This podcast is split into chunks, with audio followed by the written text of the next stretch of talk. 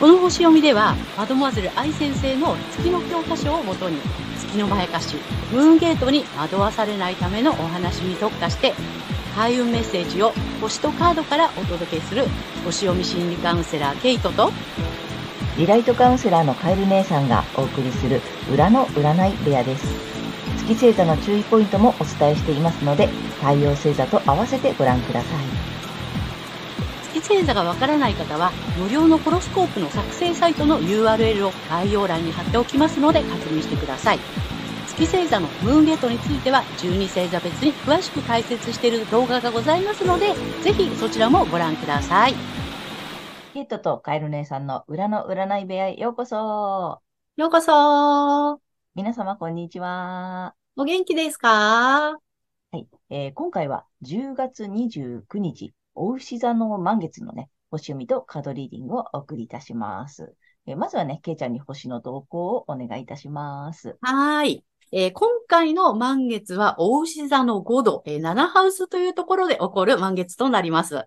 えー、外交とか、え条約、紛争、ビジネス、合意、交渉、相手国などを表す7ハウスにあって、え新しい関係性、え人と人との橋渡し、新しい世界などがキーワード。そして、引き継いだ資産を使い切り、空っぽになって、もっと大きな鉱脈を探していく。まあ、イコール潜在的な支出の拡大という意味合いのある度数なので、え、私たち国民の意識は、えー、大牛座に関連の深いお金のことや、あとはですね、外交とか紛争など、まあ、7ハウスのこの事象に対して、まあ、一旦空っぽになるような経験を経て、えー、潜在的な支出の拡大に向かうのかもしれません。えー、とはいえ、アセンダントは天秤座で、えー、上昇性、えー、は太陽、文字通りライジングさんですし、えー、社会のムードは比較的明るめではないかと思います。はい。個人的にはですね、この1ハウスにある上昇性の太陽と、え、水星、火星が固まっていて、えー、サソリ座の要素を強力にしていますので、えー、自分自身を深掘りすることだったりとか、あとはですね、破壊と再生なんかっていうのもテーマになってくるかなというふうに思います。で、今回の満月は5月20日の大牛座新月の回収ポイントにもなります。えー、5月、えー、自分にとって必要なくなったものを見直して足元から変えることを促された結果として、それができていてもできていなくても一旦受け入れていくことになります。で、私たちは乙女座の季節で自己調整を図り、え、社会に対応しる個人性を完成させ、いよいよこうね、社会、社会的な人格っていうのを育てていくために、え、天秤座の季節にバランスをとって、えー、人と調和していくということをね、え促されて、そして、サソリ座の季節になり、まあ、特定の人との、えー、情感でね、深くつながっていくとか、欲しいものを欲しいと言っていくというフェーズに入りました。はい。で、前回の新月で心を充足させるとか、癒しの力を発揮することなどが促されて、今回はですね、えー、自分自身の領域にある太陽に大きな夢の中に逃げ場なしで飛び込むことで確実にものにすることなどを促されそうです。えー、大まかな流れはこんな感じです。はい、ありがとうございます。ありがとうございます。えー、星の動きから見た、まあ、社会情勢とね、あと個人的な、まあ、影響というかね、動きをね、えっ、ー、と、見ていただいたんだけれども、いよいよサソリ座の季節ということでね。いや、なんか力強く動き出す感じだね。そうですね。いよいよね。ね。あの、本格的に、まあ、回収ポイントが入りながらね、本格的に動いていく、うん、まあ、社会を巻き込み、大きなものへと動いていくっていう感じなのかな。はい。はい。ぜひ、あの、参考にしてみてください。ということで、あの、前回から始まりました。はい。ね、この月の計算を私たちこのチャンネルではお伝えしているんですが、うん、あのまあ、わかりやすい具体的な例題をね、あのぜひあの参考に聞かせていただきたいというリクエストをいただいておりまして、ちょっと、まあ、有名人とかね、著名人の方のお話をしていてね、うん、前回ね、あの、福原愛ちゃんの話をね、はい、聞いていただいたんだけれども、今回の、えー、何？このゲストというか、ゲストね。ゲストじゃないね。今回はどなたを、はい今回はですね、一時期話題になりました、渡部健さんです。ああ、あの、まあ、ちょっとスキャンダラスな。そうね、そうね。そうね、調べたら2020年の話なのね。そうなんです、そうなんです。ね、2020年、ね。ちょっと大きなニュースになったり、まあ、ちょうどほら、いろいろパンデミックとかさ、うんあの、うんわ、わさわさしてた時にね、そうそうそう。余計にちょっと場所が場所だったみたいなね、そうです、そうですね。話だね。じゃあそうなんですぜひ、ケイちゃんに詳しくお願いします。はい、わかりました。えっ、とね、渡部健さん。えこの方はね、太陽が乙女座さんですね。で、太陽の土手カテモリーは獅子座。そしてこの太陽が、あの、いるところはニハウスっていうところになります。で、えっ、と、このね、問題の月なのですが、月は魚座の23度、土手カテモリーは伊手座になっていて、で、月がね、いるところは8ハウスというところなんですね。で、このね、太陽乙女座なんだけども、乙女座って、ほら、乙女だから、純潔を意味していて、うん、純潔を表して、まあ、清潔感とか衛生観念とかっていう意味も実はあったりするんですね。で、ドテカテモリーは獅子座で、まあ、お笑い芸人さんの中では、ちょっとね、清潔感のあるキャラで、ほら、一時はね、食のうんちくなんかもね、こうね、あの、語るグルメ王としてもね、まあ、注目を集めていたイメージですよね。で、このね、注目を集めるっていうのは獅子座っぽいし、このうんちくもね、乙女座の分析能力っていうね、そういう感じかなっていう感じなんですね。うん。で、まあだから太陽を使ってるときは良かったんだろうけど、これ月にやられちゃったのがね、月の、月の魚座のルーラーの支,、まあ、支配性っていうのがあるんですけど、まあそれがね、海洋性なんだけども、海洋性はね、曖昧にするとか、境界線をなくすっていうね、うん、そういう意味があります。そして、ドテカテモリーは、イテ座。イテ座はね、自由奔放とか冒険っていう意味がね、あったりするのね。で、減少化する領域が、セクシャリ、セクシャルの要素があるハチハウスなので、まあ、自由奔放に境界線をなくして、まあ、いろんな意味で境界線をなくしたので、いろんな意味で一線超えちゃったのかなっていうね、そんな感じですね。はい。でね、ちょっとね、あの、まあ、一応お話をしていきたいんですけど、誤解しないでいただきたいのは、えっ、とね、月魚座8ハウスの人がみんなそういう風じゃ、だよっていうことではなくて、まあ、ホロスコープってね、指紋と同じで、誰一人同じ人はいないので、うん。ただ、境界がね、曖昧になりやすいとか、月にそう騙されやすいんだなっていうことは、頭の隅に置いといていただければ、ムーンゲートを、えーくぐるのがね、あの、まあ、阻止できるかなというふうに思っています。なるほど、面白いね。うん。そうだね。だからやっぱり太陽星座を活かしてた分析力とかね。そうん。なんかこう、まあ、うんちくとかね。うん上手なんだよね。乙女座さんだからね。う。そうなんですよ。うん、なるほどね。で、月は、えっ、と、魚座さんの、うんまあ、場所だよね。ハチハウス。ハチハウス、ここはセクシャルな意味もあるのよね。なんだね。なるで、で、なんだっけ、曖昧な、境界線を曖昧にしてしまうという、はい。海洋性なんだ。そうなの。おー、面白いね。で、んいろんな、いろいろと自由になりすぎちゃったみたいな感じで。そうなのね。いろんな、あの、場所の境界線もね、あの、曖昧にしちゃったよね、みたいな。なるほど、なるほど。で、こう、関係性も自由奔放になっちゃったみたいなね。そうね。境界線なくしちゃってね、一線超えちゃったのね、みたいなね。うん面白いね。やっぱそういう意味で、だから月に、まあ、なんていうの、うんまやかされるとというかね、うん。そっちにこう偏りすぎると、ね。やっぱそういう、いろいろと失うよっていう、面白い例題だと思うんだよね。うん。これ、セクシャリティなとこだったっていうのがまた面白いね。そうなのよね。また反対、ド反対だからね、これね。ねハウス、8ハウスってまたね。うん。乙女魚も反対だから。うんうんう。ん。太陽で生きてたら、そのね、月のね、その、まやかしにも全然騙されずに、うん。順調だったのにな、みたいな感じ。でも、ま、あの、まあ、その後のこともちょっとちらっと調べてみたら、まあ、なんていうの、元さやというか、うんうんうん。あのところね、あのね穏やかに、うんあ生活に戻ったようなので、まあ、太陽を生かしてね、やっぱりそうですね生きていった方がいいよね。そうなのよ。なので、そういう月の要素をさ、知っておけばいいってことよね、最初から。そうです。うん。うんその自分の月星座のさ、えっと、ポイントと、うんあとその、まあ、ハウスとね、そうですね。うん。あと、ルーラーハウスがやっぱりね、減少化しちゃう場所だから、うんうん。うんうんこの。話もね、やっぱり徐々に詳しい話をさ、うんしていきたいんだけどね、いつもうんケイちゃんが言ってるさ、その月星座とプラスハウスだよね。そうなの。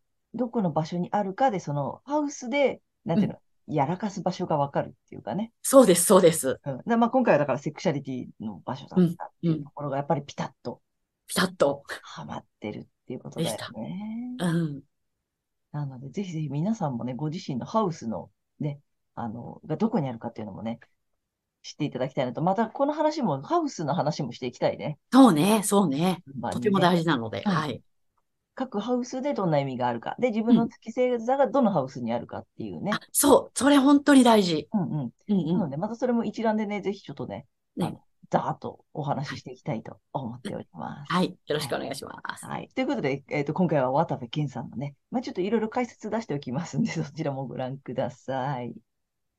はい。ということで、ケイちゃんありがとうございました。ありがとうございました。はい。では、この後、12星座いきたいと思います。はい。では、今回の満月がサソリ座さんにとってどんな満月なのかということでお伝えしていきたいと思います。えーサソリ座さんが大きな夢の中に逃げ場なしで飛び込むことなどを促されるエリアは、自己、自我、容姿、個性、自分らしさなどをキーワードとする自分自身の領域です。えー物事を深く熟考するサソリ座さんですが、もう木は熟しました。自分のやりたいことに対して、えーご自身の個性を発揮して、貪欲に臨むタイミングです。ぜひね、あの、まあ、ザブンとね、ライブしていただきたいと思います。そして、この時期のラッキーアクションですが、発展のキーワードは、発掘、視覚化、見つけるなどです。これはね、7月の蟹座の新月のメッセージと同じなんですね。えーパートナーシップ、対人関係において、えービジネス展開やお金、財産がピークに達するように可能性を活用するという意識を持つことをもう一度見直しをしてみてください。これはね、ご自身の場合とパートナーがそうなるようにという場合があります。まあ、いずれにしても深い洞察力でえチャンスをものにしてください。そして、金融アップの鍵ですが、え仲間内で、またはコミュニティ内で、えゲーム感覚で好きなことで競い合うこと。まあ、こっそりですね、自分だけ選手権みたいな感じでも OK です。例えばね、推しに対する深い愛情は誰にも負けないみたいなね、好きの威力を、こういうね、あの、好きの威力っていうのが金運に効きそうです。ぜひやってみてください。はい。ここまでがね、え太陽サソリ座さんへのメッセージとなります。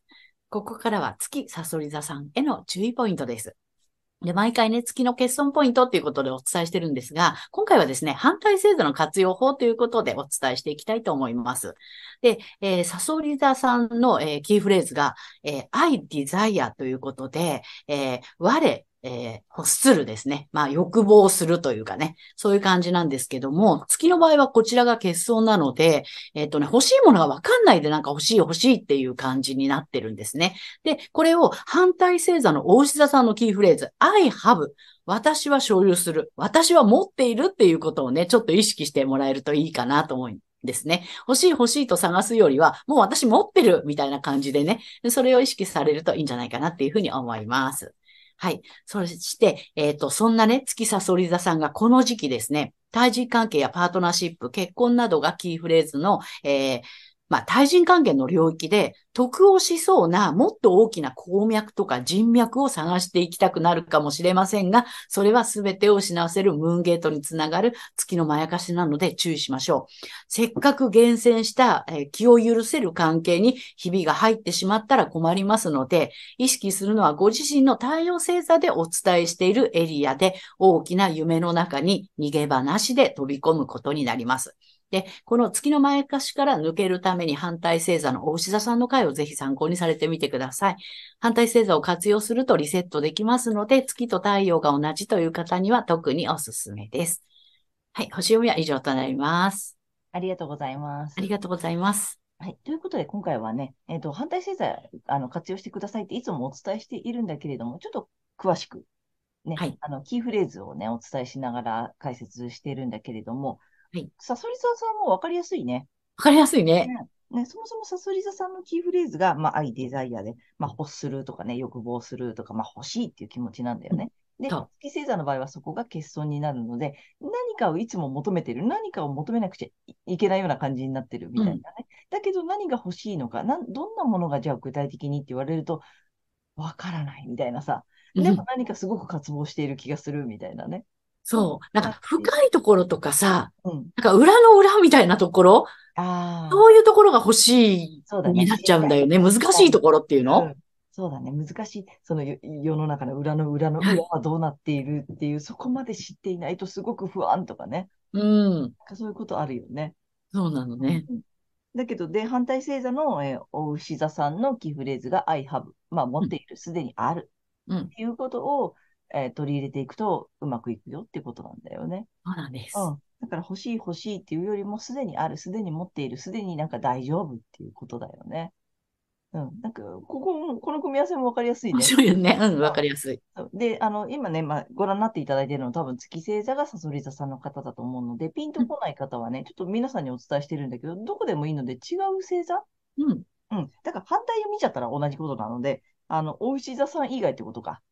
そうだね。うん。の回の違う回を見ていただいて、月星座の、まあ、そのさ、今お伝えした、えーキーフレーズと、ケソンポイントだよね。それと、あと反対星座がね、これね、ちょうどうまく補うようにできてるのよ。このそうなのね。12星座で6パターンあるんだけれども、あの、ちゃんと反対星座ってやっぱね、補うようになってるので、ちょっと違う星座参考にしていただけると、あ、なんかこういうことかな、うんうん。みたいなのがね、ヒントになるかもしれないので、ぜひちょっとね、違う星座も見てみていただけたらと思います。はいじゃあ、これ面白いよね。そうね。うん。はい、ありがとうございますあり。がとうございます。ということで、ここからはカエル姉さんのカードリーディングならぬカードカウンセリングに行きたいと思います。お願いします。はい。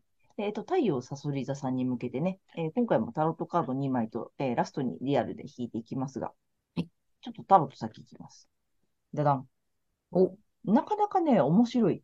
うん。逆位置逆位置って来てるからね、ちょっとどういうことなのか説明をしていきたいんだけど、今回も1枚目こっちです。えっ、と、ワンドのクイーンさんなんね。はい。で補足とアドバイスということでね、こうカップのこう10だっけ？うん。の逆位置なのね。で、まあ先に引いたのがこのワンドのクイーンさんの逆位置なので、なんかね、ちょっとね、マイペースすぎちゃってる感じ？なるほど。ううん。ん。なんかちょっと進みが遅いというか、うんうん。なんだろうね。ちょっとね、周りにもしかしたら振り回されてるのかもしれないな。うんうん。うん。なんか、うんとね、マイペースすぎてさ、なんつったらいいのかな。自分で思ってるペースじゃないかったくな。だから結局遅らされてるみたいな感じだよね。ああ、うんうん。周りに。すごく足引っ張られてるとかさ。なるほどうんねな。んか誰かのせいですごい時間食っちゃってるとかさ。うんうん。うん。なんかそんなことがもしかしたらあるのかな。まあ、あとちょっとね、仕事の内容に飽きちゃったとかさ。うん あとさ、講師混同しすぎちゃったとかさ。うんなんかそのちょっともたついてる感じなのよ。なるほど。うん。なんかだから、どんよりするじゃない？うん。うん。でさ、まあ、2枚目補足とアドバイスっていうことでさ、さっき言ったカップの10の逆位置なんだけど、これね、ニュービジョン、あうんと、アフタービジョン。うん。なんだ、今回は。なので、あ通常のタロットの絵柄のその後、うん。うん、その後どんなになってるかっていう絵が描いてあるんだけれども、これがね、またカップの10の逆位置だからさ、なんかね、すごく退屈しているっぽいね。そうなんだね。だからさ、その前、なんていうの、遅すぎてるし、うん退屈だし、なんかだからさ、すごく進みたいのに進めないみたいななるほどね。感じになっちゃってるのよね。うんうんうんだか。らすごくさ、不満出るよね。うん。うん。もっとこうなってるはずなのにとかさ、もっと次行きたいのにとかさ、うん。うん。それがなんか、マイペースを取り越しちゃってるし、うん。何？牛歩？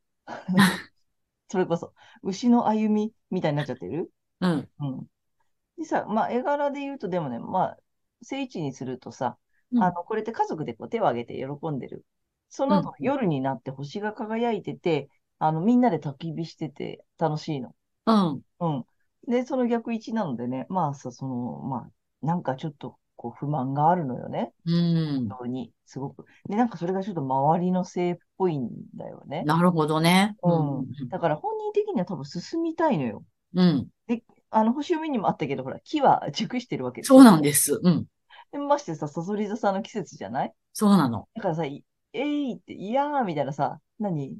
ダイブしてたでしょ？そうなのよ。飛び込んで、みたいな感じなんだね。び込みたいのに、なんかさ、後ろ髪引かれてるような、うん。足元なんか掴まれてるような、そっか。うん、そんな感じになっちゃってるんだよね。うん。だからすごくこう、い多分意欲とかやりたいとかさ、行きたいとかさ、なんかすごいあるんだけど、ね、なんだろうね、この周りにちょっとさ、うん。うん。だ例えばなんかそう、やむを得ない事情があるとかさ、どうしても進めないとかさ、なんかあるのかもしれない。でもなんか気持ち的にはすごくいい感じになってるってことなんだよ、だから。なるほど。うん。だからうん、もう、木が来れば大丈夫よ。そうだね。うん、進めるときはもう目の前まで来てるけど、今なんかすごくそういう感じでこう、なんかこう、引っ張られてる？なるほど。うん、かなっていう気がすうんる。うんうん。うん。まあ、ちょっと、じゃあちょっと3枚目に聞いてみるかそうだね。ちょっと友人様にアドバイスを。おお、暴れたよ、暴れたよ。来てるはい、いだ今、バラってなったから見ちゃった。ダダン。おうん。えっとね、黄色い竜で、桐生さんです。うん。うん。でね、あ、ほら、いざスタート。おなるほど。だから、ちょっと今までは多分、すごいなんかその、さっき言った通りさ、引き止められてるような、足うん引っ張られてるような、なんか邪魔されてるような、なんかそんなことあったのかもしれない。でもさ、進みたいんだよね。で、チャンスうんもう木は来てるし、うんダイブしたい。うんで、あの、もうスタート。いざスタート来る。うん。大丈夫なので、うんちょっと今までなんかちょっと大変だったなって思っといて、そうだね。うん、来るので、うんいよいよね、あの、主役の季節、そうです。うんもう太陽のね、エネルギーがねうん、注がれますからね。主役のしあの季節に来たなっていうことをちょっと意識していただけたらなと思います。めちゃくちゃいいと思うよ、だから。うんうん。はい。ちょっと参考にしていただけたらと思います。はい、ということで、カエル姉さんのカードカウンセリング以上となります。ありがとうございました。はい。ということで、今回は10月29日、えー、お牛座の満月からね、えー11月12日までのね、星読みとカードリーディングをお送りしました。で皆様ご自身の太陽星座の回をご覧いただいていると思うのですが、ぜひね、えー月星座も調べていただいて、その注意ポイントもご覧になってみてください。で、また、月のまやかしから抜けるために、反対星座の回もね、ぜひ参考にご覧になってみてください。はい。ということで、えー、けいちゃん、次回の放送は？はい。えー11月13日、サソリ座の新月となります。はい。あと、あの、チャンネル登録やグッドボタンなど、いつもありがとうございます。励みになっておりますので、これからもよろしくお願いいたします。ありがとうございます。はい。えー私たち二人の個人鑑定の詳細やブログ、公式 LINE などの URL は、えー概要欄に載せてありますので、そちらの方もぜひよろしくお願いいたします。えーということで、皆様、素敵な2週間をお過ごしください。またねー。ありがとうございました。